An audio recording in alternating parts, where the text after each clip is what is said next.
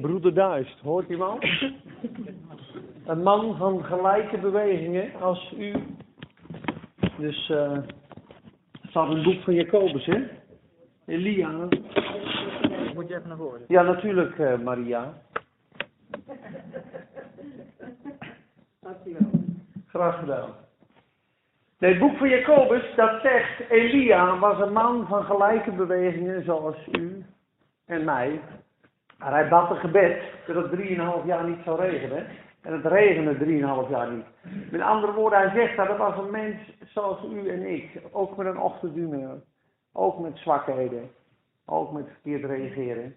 Je was, was van de week bij hè, dat ik mijn geduld verloor bij een eh, Marokkaanse klant op de, eh, op de markt.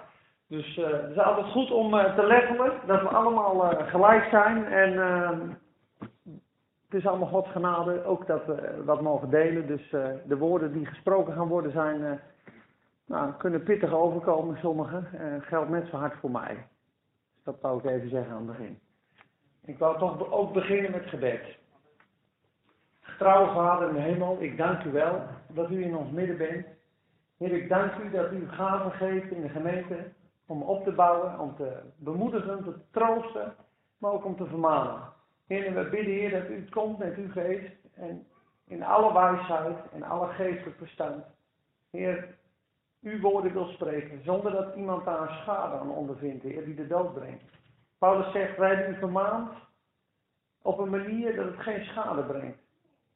Heer, het gaat over waakzaamheid vandaag. En u weet hoeveel tekst ik verzameld heb en hoe weinig er waarschijnlijk gedeeld kunnen worden, want u heeft de regie. En ik heb ze maar neergezet. En ik wil vragen of u het wil leiden en sturen. En ik heb u ook gezegd, Heer, al zouden we geen tekst van het scherm gebruiken en u wil wat anders zeggen, prima. Heer, daar stellen we ons voor open en daar vragen we een zegen over. Heer, we bidden dat ieder hart zal verstaan, dat ieder oor open zal zijn, dat iedereen volle aandacht mag hebben voor wat u hebt te zeggen tot ons. Heer, het is een eer en een voorrecht om woorden door te mogen geven die u gesproken hebt. Heer, en u wil niets liever dan dat, dat wij u op de eerste plaats hebben. Heer, u wil de voornaamste zijn in ons leven, want voor u zijn wij ook de voornaamste. Heer, u gaf alles op voor ons, om ons te kopen met uw bloed. Alles op voor ons, om ons te kopen met uw bloed. Heer, u zegt in uw woord dat wij het geschenk zijn van de Vader aan u. Wij zijn het cadeau van God de Vader aan u. En u bent er blij mee. En u had daar alles voor over. En zo wilt u ons hart raken vandaag. En dat vraag ik in Jezus' naam. Amen. Oké, in de voorbereiding was ik eh, eh, aan, aan het praten met Klaas. En eh, ik zeg Klaas, waar zullen we het dus over hebben? En wat zou een goed onderwerp kunnen zijn? Want ik ken niet zo goed de mensen die hier allemaal zitten, of wat er in de harten leeft, of wat te zwaar over kan komen, of wat heel goed over kan komen. En toen zei ik, maar het is wel een tijd om waakzaam te zijn. Zullen we het over waakzaamheid? Vind je dat goed? Ja, dat, dat is goed. En eh, we, zijn, eh, in, eh, we zien op, dit moment in Nederland heel veel gebedssamenkomsten. Mensen bidden samen voor Irak, voor Israël, voor ebola gebeuren wat dat betreft geestelijk hele mooie dingen, maar het is een gigantische zware tijd. Hè, Matthäus 24 spreekt over dat is nog maar het begin van de smarten. De pestilentie, aardbeving, koninkrijk zal opstaan tegen koninkrijk, maar wees niet verschrikt. Deze dingen moeten gebeuren. Ik snap dat eerlijk gezegd niet zo heel goed. Maar God zegt, dit is slechts het begin eh, van de smarten. Nou, wat je, je ziet dus Rusland, hè, Gog en Magog, dat is Ezekiel 38, staat heel duidelijk beschreven. Dat is een vijand, die gaat straks als één leger, hè, islamitische staat, tegen Israël. Psalm 83. Ze hebben zich verzameld, de kinderen van Ismaël, Ismaëlieten en Arabieren, de Hagarenen, Saoedi-Arabië, Ammon, Moab, Libanon, Palestina, al die landen eromheen gaan straks als één leger Israël die zee indrijven. En God zegt, kom maar, kom maar. Pak je schilden, pak je zwaarden. Wil je nog wat kracht om aan te vallen? Nu heb je wat kracht om aan te vallen. Er werd hun macht gegeven, staat er, om te strijden. Dan zullen ze zich verzamelen en zal God aan de hele wereld laten zien hoe groot en hoe machtig hij is. Dan zal Israël hun vertrouwen op God stellen en niet meer op hun wapens. Want nu hè, stellen ze nog hun vertrouwen op hun wapens en op hun grote luchtmacht. Maar er komt een tijd, dan gaan ze roepen tot God. In één uur wordt er een einde gemaakt aan al die volken. In dat grote dal, daar zullen ze allemaal begraven worden. Er staat, het bloed zal staan tot aan de tonen van de paarden. In het dal van Armageddon. Alle tegenstanders die Israël aanvallen, zullen uiteenvallen. Zacharia 12. Gods volk. Onvernietigbaar. Dus sommige dingen moeten geschieden. Snap ik het? Niet helemaal. Maar wat we dus zien is dat alles staat te schudden, maar het wordt nog veel heftiger. Er zijn mensen die ik volg, die geven profetische woorden door, die hebben nog nooit gemist in 20 jaar. Die zeggen de komende drie maanden, oktober, november, december, zullen zij als tien jaar qua moeilijkheden en schudden en, en, en eh, rampen, pestilentie. Dus er gaan zoveel dingen gebeuren. En hij zegt dat is eigenlijk om mensen over de brug te krijgen. Die nog niet over de brug zijn. Er zijn nog heel veel mensen die leven nog een beetje hier. En als je dus. Het is jammer van mensen, maar nood leert binnen. He, vaak moeten we heel wat meemaken voordat we echt op onze knieën gaan. Het is veel beter om God nu te zoeken. Het is fantastisch om God te zoeken. Je ziet bijvoorbeeld het verschil bij Abraham en Lot. Hè? Abraham weet wat er gaat gebeuren met Sodom en Gomorra. Lot niet. Abraham was een vriend van God. En God zegt, zal ik het niet overleggen met mijn vriend Abraham? En Abraham bidt 50, 40, 30 tot 10 toe. Lot wist het niet. De drie discipelen, Johannes, Petrus, Jacobus, zijn heel vaak te vinden bij Jezus. Terwijl de andere negen of onderaan de berg zijn. Iemand zei, daar kozen ze voor. Hij stuurt soms mensen weg, hij laat alleen Petrus, Jacobus, Johannes met zich mee. Waarom? Omdat Petrus, Jacobus, Johannes dichter bij Jezus wilden zijn. En zo is het ook met ons. En daar gaat de boodschap vandaag over. Waar staat Jezus? We geloven allemaal, en de meesten hier zijn, geloven in Jezus. We vertrouwen op Hem voor ons eeuwig heil. Ik stel mijn vertrouwen op Jezus. Hij is voor mij gestorven. Hij is in mijn plaats gestraft. De straf is niet meer op mij, die is gekomen op de herder. Ik ben vrij, nou mag ik leven. Dat is één aspect van dat mooie kruis. Dat is de heiligheid. Dat is de vergeving. Dat staat voor koud. Ik ben onschuldig. Dat is geweldig. Maar de andere kant van dat kruis staat ook. Het dagelijkse kruis. En dat is Jezus de Heer. Maar ik heb je gevochten betaald en nu wil ik dat je wandelt in mijn weg. Je nou dat je een auto koopt. 60.000 euro, een mooie auto, en die gaat elke dag 60 vandoor, die auto. S'morgen sta je daar. En 60.000 euro betaald. Ik kan, ik kan, ik kan niks. Ik kan niks. En dan moeten we weer zoeken. En zo moet God ons jarenlang roepen. En dat mag heel rustig aan. En want we hebben natuurlijk baby's, we hebben melks, we hebben opgroeien. Prima. En uh, kleine Arnie hier, die, die hoeft zich nergens zorgen over te maken. Die loopt, die springt, uh, Isaac niet. Maar op een gegeven moment komt er een tijd in ons leven, dan krijgen we verantwoording. Je wordt volwassen. En uh, je zit in de brandweer, ik weet je er al uit. Er, staan, er, staan, zijn hele belangrijke regels. Op het moment dat er vuur is en brand is, is er gezag, is de afspraak. Waar ben je dan te vinden? Sta je vaak met je pieper, sta je pieper uit? Of lig je, uh, je snapt wat ik bedoel. Je moet waakzaam zijn. Nou, en zo is het met het christelijke leven. Op een gegeven moment wil God ons, dat is ook een redding. Hij wil ons redden, volkomen redden, dat hij onze Heer wordt. En dat is het dagelijkse kruis. En daar gaat de waakzaamheid over. Dus op een gegeven moment zie je in Matthäus 22 dat Jezus mensen uitnodigt voor een bruiloft. En ik heb dit aan de lijve ondervonden, zelf.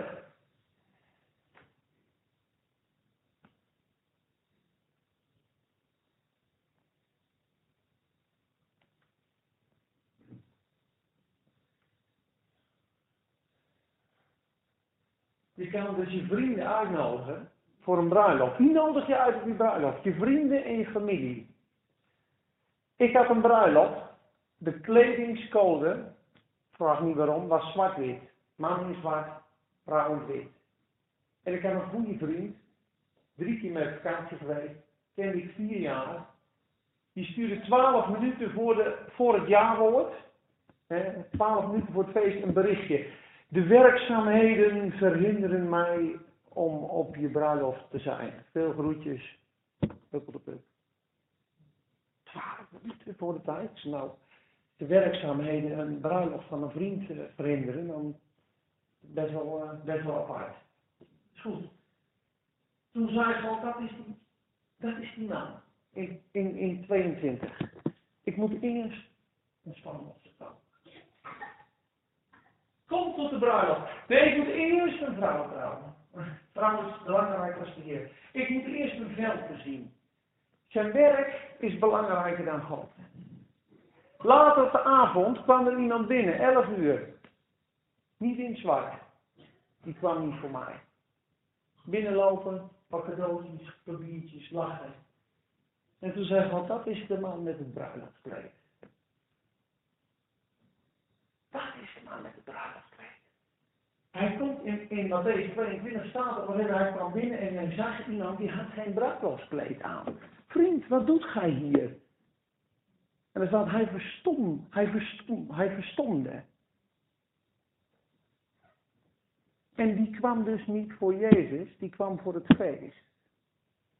En daar gaat het om vandaag. En daarom is dit een boodschap die geldt net zo voor mij. Maar het is zo dat God zegt, ik kom straks terug. En je hebt wijze maagden, je hebt dwaze maagden, je hebt waakzame christenen, je hebt slapende christenen. Je hebt christenen die leven met een stukje in de wereld. En je hebt die rijkhalzend uitzien naar zijn komst. Ik begin met het lezen van een tekst. Dat hoef je niet gelijk op te zoeken. Dat staat in 2 Timotheus 4, vers 8.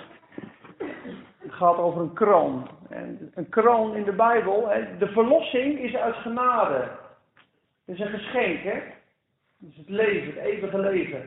Boven op het eeuwige leven zijn er kronen en kransen en prijzen te verdienen. Het is nog steeds genade, maar dat is dus dat tweede aspect van dat kruis. Als God je dus zo hebt mogen vullen dat je je tijd en je geld en je energie voor hem gegeven hebt, dat zegt hij, hè? Alles wat je opgeeft voor mij en het evangelie, zult gij honderdvoudig terug ontvangen in deze tijd en met de vervolgingen en eeuwig leven in de toekomende eeuw. Wat gij om wil in het verborgene gedaan hebt, zal ik u openbaar vergelden. Dus we staan straks voor zijn troon en dan worden we beloond. En in het ergste geval kun je tot schaamte gesteld worden. Maar zijn kind blijven, dat staat vast. Dat is mijn persoonlijke vaste overtuiging. Je bent gekocht en betaald met het kostbare bloed. Alleen, hoe wandel je dan als discipel? Hij is ook koning. We zijn zijn dienaren. Straks vraagt je aan Jan, ik heb je drie talenten gegeven, wat heb je ermee gedaan? Nou, ik weet zeker dat hij bij Jan niet zegt, ga luie, boze dienstknecht, bind hem aan handen en voeten, werp hem buiten het koninkrijk. Want hij is één in ons midden, dus hij is al op de bank waar hij de rente krijgt. En ik weet zeker dat jij met je talenten de talenten bijgemaakt hebt. Dus het woord wat jij zal horen is, gij trouwe dienstknecht, gaat in tot de vreugde des Heren. En dat is geweldig. En dat durf ik tegen je te zeggen. En het is zo, in, in Korinthe, dus, dus je kan kronen bovenop je verlossing ontvangen. En daar, praat Paulus hierover. Hij zegt, um, in vers 7 begint hij, ik heb de goede strijd gestreden, ik heb het, de loop tot het einde gebracht. Hij is volhard tot het einde. Ik heb het geloof behouden. Door alle moeilijkheden heen is hij blijven vertrouwen. Voorts is voor mij weggelegd de krans van de rechtvaardigheid, die de Heere, de rechtvaardige rechter, mij op die dag geven zal. En niet alleen mij zal hij hem geven, maar ook allen die zijn verschijning hebben liefgehad. Dus het zijn mensen die, die zijn verliefd op Jezus, die zijn aan het hart van God die zoeken hem dagelijks. Nou, denk aan David. als je hart zo vol is van God, nou daar wil God ons heen brengen. En daar ben ik naartoe onderweg en ik hoop jullie ook. Want dat moet het verlangen zijn. dat we moeten niet christenen zijn die zeggen, jongens, ik, ik heb de Heer, ik, ik ben gered, ik vind het prima zo, maar ik heb mijn zaak en mijn vrouw. En Jezus vind ik echt geweldig, maar hij staat niet op nummer 1 bij mij. En daar gaat het over.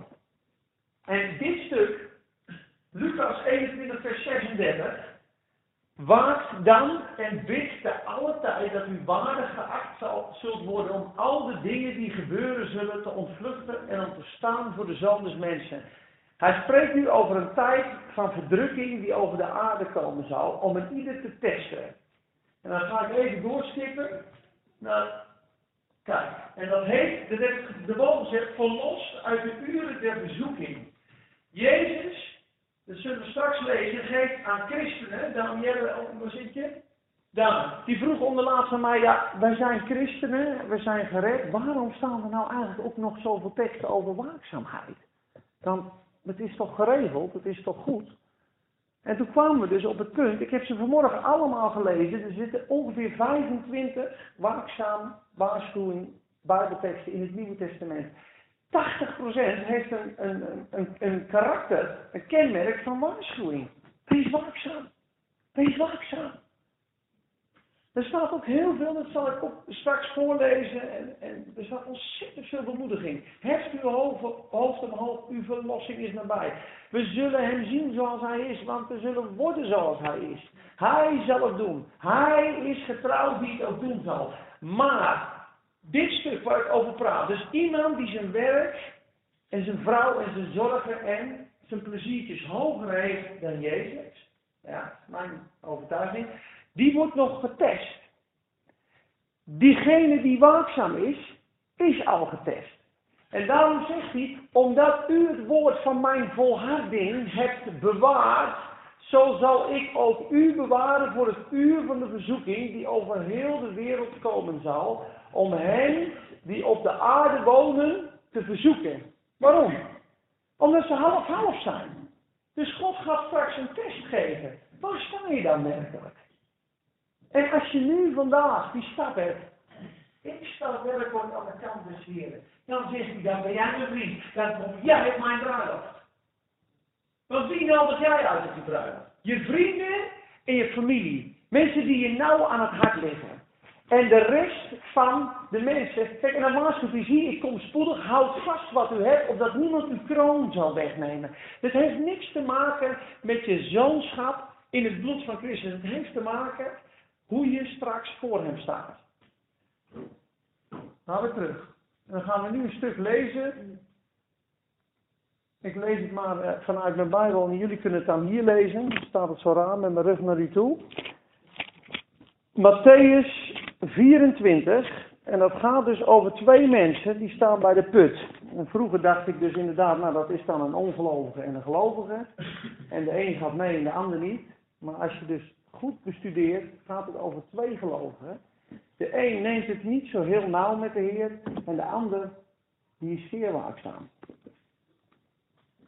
Aansporing tot waakzaamheid staat er. En het begint in 36 Even kijken hoor. Zoals 37. Zoals, de dagen van Noach waren, zo zal ook de, kom, de komst van de zoon zijn. Want zoals ze bezig waren in de dagen voor de zondvloed met eten, drinken, trouwen en ten huwelijk geven, tot aan de dag waarop Noach de ark binnenging. En het niet merkten, totdat de zondvloed kwam en hen allen wegnam. Zo zal ook de komst des mensen zijn. Dan zullen er twee op de akker zijn. Eén zal aangenomen en de ander zal achtergelaten worden. Zullen twee vrouwen malen met de molen. De een zal achter, aangenomen en de ander zal achtergelaten worden. Wees dan waakzaam, want u weet niet op welk moment uw Heere komen zal. Als het een ongelovige was, had hij niet gezegd uw Heere. Het zijn twee gelovigen. Een waakzame en een slapende.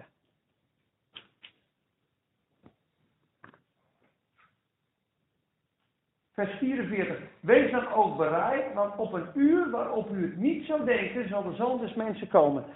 Nou, wat bedoelt hij daarmee is, in uh, Marcus en Lucas staat er, dan zullen er twee op de akker zijn, twee in een bed en twee uh, aan het malen. En die worden tegelijk weggenomen. Toen zei iemand, kijk, dat is één moment over de hele aarde. Hier slapen ze, hier zijn ze aan het werk en hier is het smiddags. Dus dat is een moment dat je nooit kan bepalen.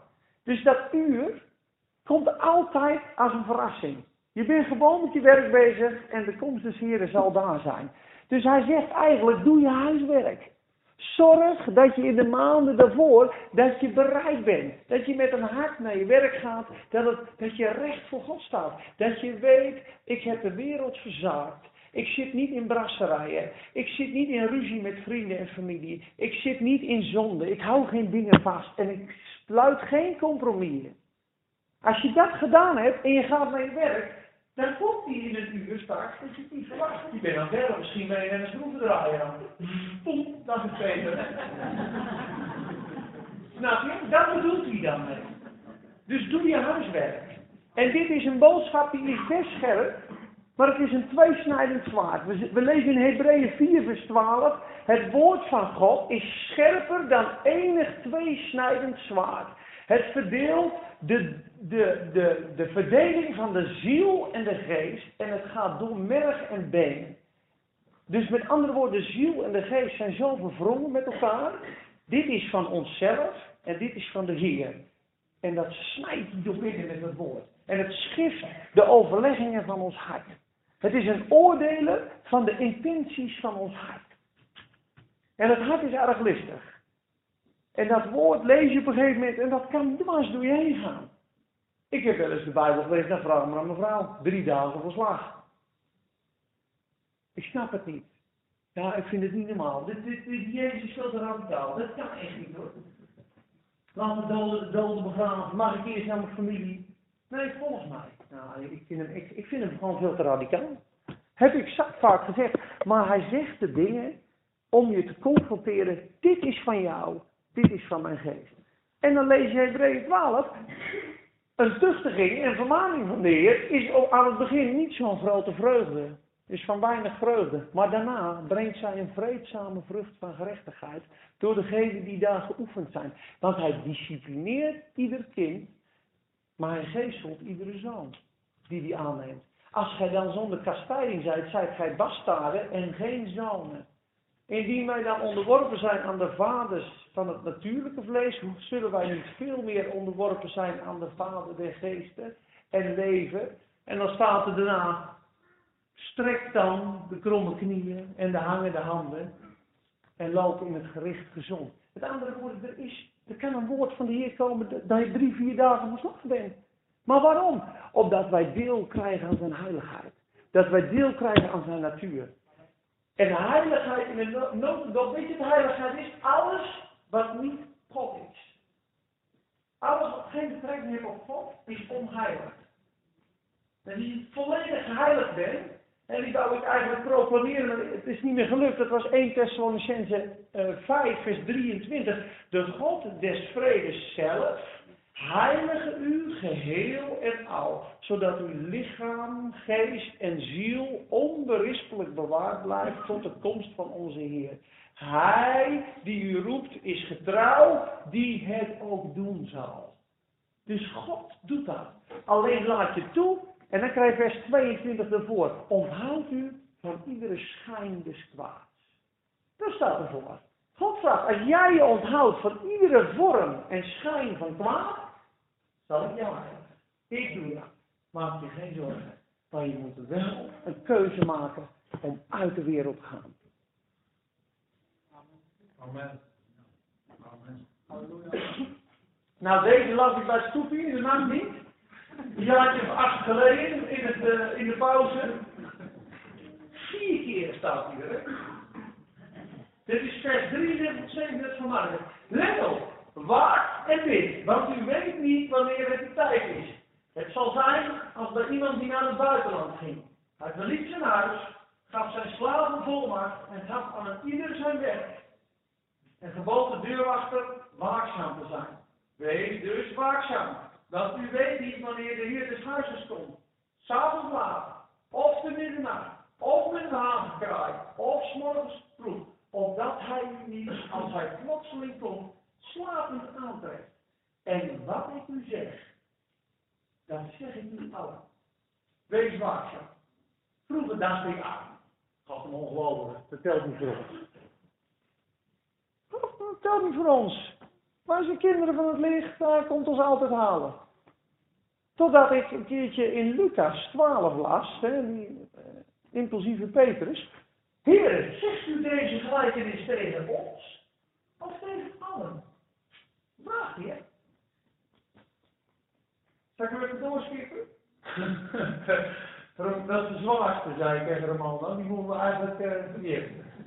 Misschien moet ik die maar niet doen, maar ik doe hem toch. Peter zei dan, Heer, spreekt u deze gelijkenis tot ons of ook tot allen? En hier zijn dienst dan de trouwe en verstandige rentmeester die de Heer over zijn huisbediende zal aanstellen, om aan hem op de juiste tijd het voedsel te geven dat hem toekomt. Zalige slaaf die door zijn Heer bij zijn komst zo handelend aangetroffen zal worden. Werkelijk, ik zeg u dat hij hem zal over al zijn bezittingen zal aanstellen. Als die slaaf, dezelfde, als die slaaf echter zou zeggen in zijn hart, meneer, meneer, meneer, blijf nog lang weg. Hij blijft nog lang weg. En beginnen zijn knechten en dienstmeisjes te slaan, ruzie met andere christenen. Te eten en drinken en dronken te worden met de wereld staat. Hij is weer helemaal in de wereld. Dan zal die heer van die slaaf komen op een dag waar hij niet verwacht, op een uur dat hij het niet weet, staat heel grof staat. Hij zal hem in stukken hakken. Staat, hij zal hem afscheiden. Dat is dat woord. Ziel en geest. Je geest heb je, maar je ziel en de beloning in je verlies Dat is dat woord. Dus heb je dat woord vandaag, is het beter dan straks. En ben je dan trouw, stel je stellen over de tien over de dingen van de Heer. Dat is exact waar het over gaat vandaag. Komt dat goed over? Ja? Oké. Nou, dan gaan we naar. Naar wie hebben we dan al gehad? Deze, nou, dan gaan we naar. Oh. Dit is dus de bemoedigende kant. Hè? Er is ook een vertroostende kant van, de, van, de, van die terugkomst. Dit is een beetje de generale uitleg in het christelijke uh, onderwijs. Ik denk 80, 90 procent spreekt over de wederkomst altijd dit stuk zonder het gedeelte wat ik gedeeld heb. En ik pak alleen even de laatste twee versen voor de tijd. Daarna zullen wij, de levenden die overgebleven zijn, samen met hen opgenomen worden in de wolken naar een ontmoeting met de Heeren in de lucht. Zo zullen we altijd bij de Heer zijn. Zo troost elkaar dan met deze woorden. Punt. Nou, op. Hoofdstuk 5. Volgende vers. Maar, wat de tijden en gelegenheden betreft, van die terugkomst, broeders, is het voor mij niet nodig dat men schrijft. Want ik weet zelf heel goed dat de dag van de Heer komt als een dief in de nacht. Huh? Want als ze zeggen veiligheid en vrede is een onverwachts verderf. Maar nu kijk, en dan vers 4, maar u broeders bent niet in duisternis, zodat die dag u als een dief zal overvallen, zegt ze allemaal. We zijn uh, niet in duisternis, we zijn in licht. Die dag zal, zal ons niet overvallen. Dat staat er niet. Er staat zou. Met andere woorden, je bent niet in het duisternis, maar in het licht. Met andere woorden, je hebt de volle kennis en de verantwoording. En het zou niet zo moeten zijn dat het jou zal overvallen. En dan gaat hij daarna van, joh, kijk, want u bent kinderen van het licht, wij zijn niet van de nacht en de duisternis. Laten wij dan niet zoals anderen slapen, maar laten wij waakzaam en nuchter zijn. Want die slapen, slapen s'nachts, die dronken zijn, zijn s'nachts dronken. Komt er weer een waarschuwing. Is wat, hè? Dat komt omdat de Heer zegt in 1 Timotheus 5 in openbaring, heb geen deel aan andermans zonden. Ik denk, ik ben toch vergeven? Ja, maar je bent vrienden met de wereld. Je hebt deel aan andermans zonde. En er staat in openbaring heel duidelijk, mijn volk, kom uit haar vandaan, opdat gij ook niet van haar plagen ontvangt. Is wat? Dus de oordeel wat komt over die aarde en die test, Daar horen wij niet bij te zijn. Maar als je het verschil tussen een christen en een, en een wereldspersoon bijna niet meer te zien is, dan zegt God, blijf dan maar even in de verdrukking tot ik je verder gereid heb door de test. Want je bent nog niet op het punt gekomen dat je mij op nummer 1 hebt. Dat is waakzaamheid en de boodschap. En dat is de volle essentie van bijna elke waarschuwing in het Nieuwe Testament. En dat hoor je vrijwel, ik heb bijna nog nergens gesproken. Ik hoor meestal mensen zeggen, nee, wij zijn niet Ja, dat zal ons niet overvallen. Maar er staan wel 25 waarschuwingen. Nog een mooie van mijn broeder Petrus. Nieuwe hemel en een nieuwe aarde. Dus deze aarde gaat weg, er komt een nieuwe hemel, een nieuwe aarde. Dus hij zegt, jongens, dit wordt allemaal gedroomd. Hoeveel te meer? Als deze dingen allemaal gaan, hoe dadelijk behoort het dat we zijn een heilige wandel en godsvrucht? U die de komst van de God verwacht en daarna verlangt, is absoluut verkeerd vertaald. Weet je wat staat? U die de komst in de dag van God verspoedigt. Door zo te wandelen. Dat staat er.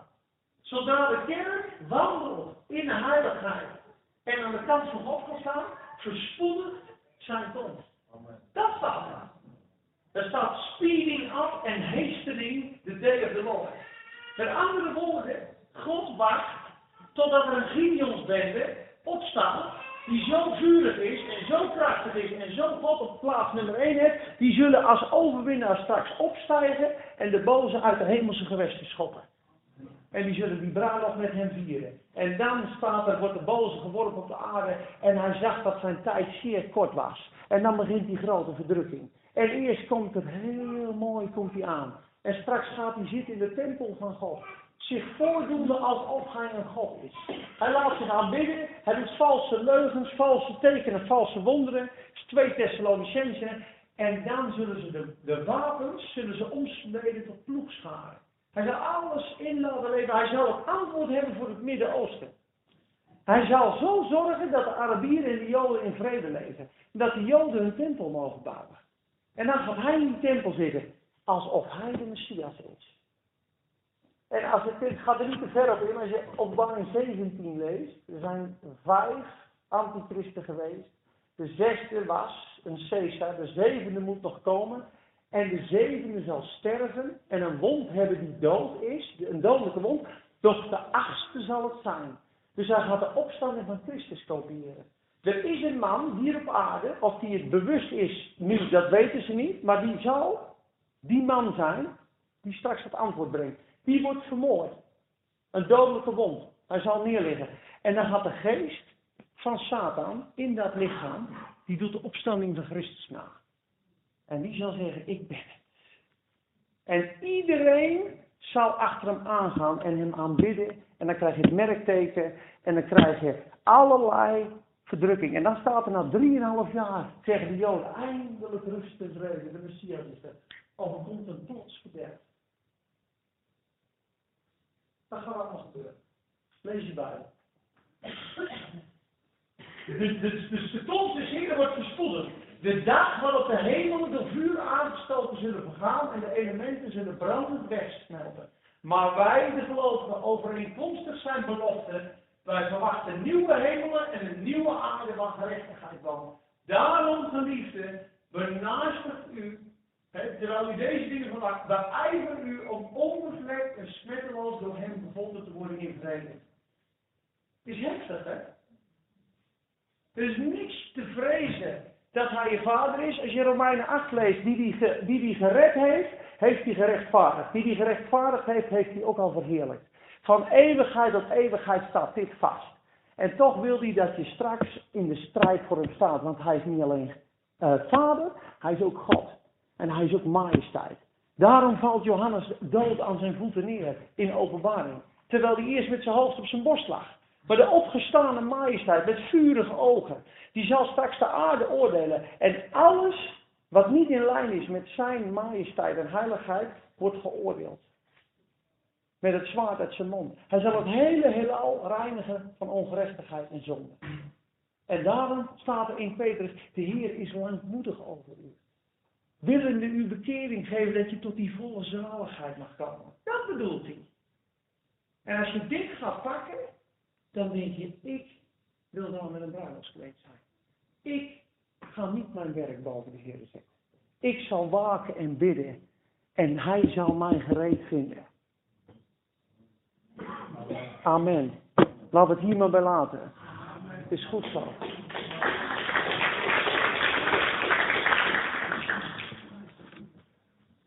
Ik zou het zo willen voorstellen.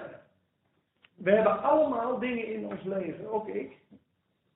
Dat als je dit hoort, dat je zegt van, nou, daar zou ik een beslissing in kunnen maken. Dan kan je naar huis gaan, naar je binnenkamer en zeg je, dat doe ik. Maar het is veel mooier als de Bijbel zegt, beleid elkaar uw misdaden of uw fouten of uw zwakheden en bid voor elkaar. Opdat je genezing ontvangt. Als je echt met dingen zit en je zegt, joh, ik heb echt, doe maar. Als mannen, 90% van de mannen wereldwijd heeft een internet, pornoverslaving. 90%. In de christelijke wereld zal het ook zo zijn. Ik heb er jaren mee geworsteld. Je kan zitten met bepaalde dingen in je leven waar je niet los van kan komen. Ik zeg je, als je oprecht beluidt naar een broeder en je bidt samen of met z'n drieën, gaat er genezing plaatsvinden. En dan wil ik het verder straks gewoon een plaats geven dat er ruimte voor is. Voel je je hart branden? Heb je zoiets, jongens, dit, dit kan ik niet vasthouden. Als hij morgen voor me staat. Als hij morgen, ik zit onderlaat in de supermarkt, zei tegen iemand. Zeg, wat ben je volgende week vrijdag voor zijn troon staat dan? Ja, maar jij bent ook jong geweest, zegt hij. Ik zeg, ik ben 37. Het is een Gods genade dat ik nog leef. Ik zeg, er waren jongens, sorry voor zijn naam, maar ik laat zijn naam niet noemen. Er is iemand geweest, die heeft een motor even geleend hier. 24 jaar, op een boom. Dood. Ik zeg, maar jij weet dus dat de Heer er is. Je weet dat hij gestorven is en je stelt het expres uit. Omdat je het nu nog leuk vindt. Want ik ben ook jong geweest. Ja, maar uh, ik doe toch dit en ik heb dit en uh, zus en zo. Dat maakt allemaal niet uit. Ik zeg, wat doe jij dat dan niet? Ik zeg, nee, daar, daar ben ik van verlost door dit. Ja, maar wie zonder zonde is gewoon de eerste steen. Ik zeg, heb je vergeving van zonde ontvangen? Nee, natuurlijk niet. Jij ook niet? Ik zeg, natuurlijk wel. Ik zeg, maar waarom heeft hij er dan gehangen voor jou? Ik zeg, jij veracht hem gewoon, man. Jij hebt toch voor niks, niks gehangen voor jou. Oh, ga ik van huis, zegt. Maar jij, jij bent niet klaar. Je bent niet klaar. En als je dat hebt in je leven, haak die knoop door. Je gaat hier juichend de deur uit. Amen. Ja? Amen.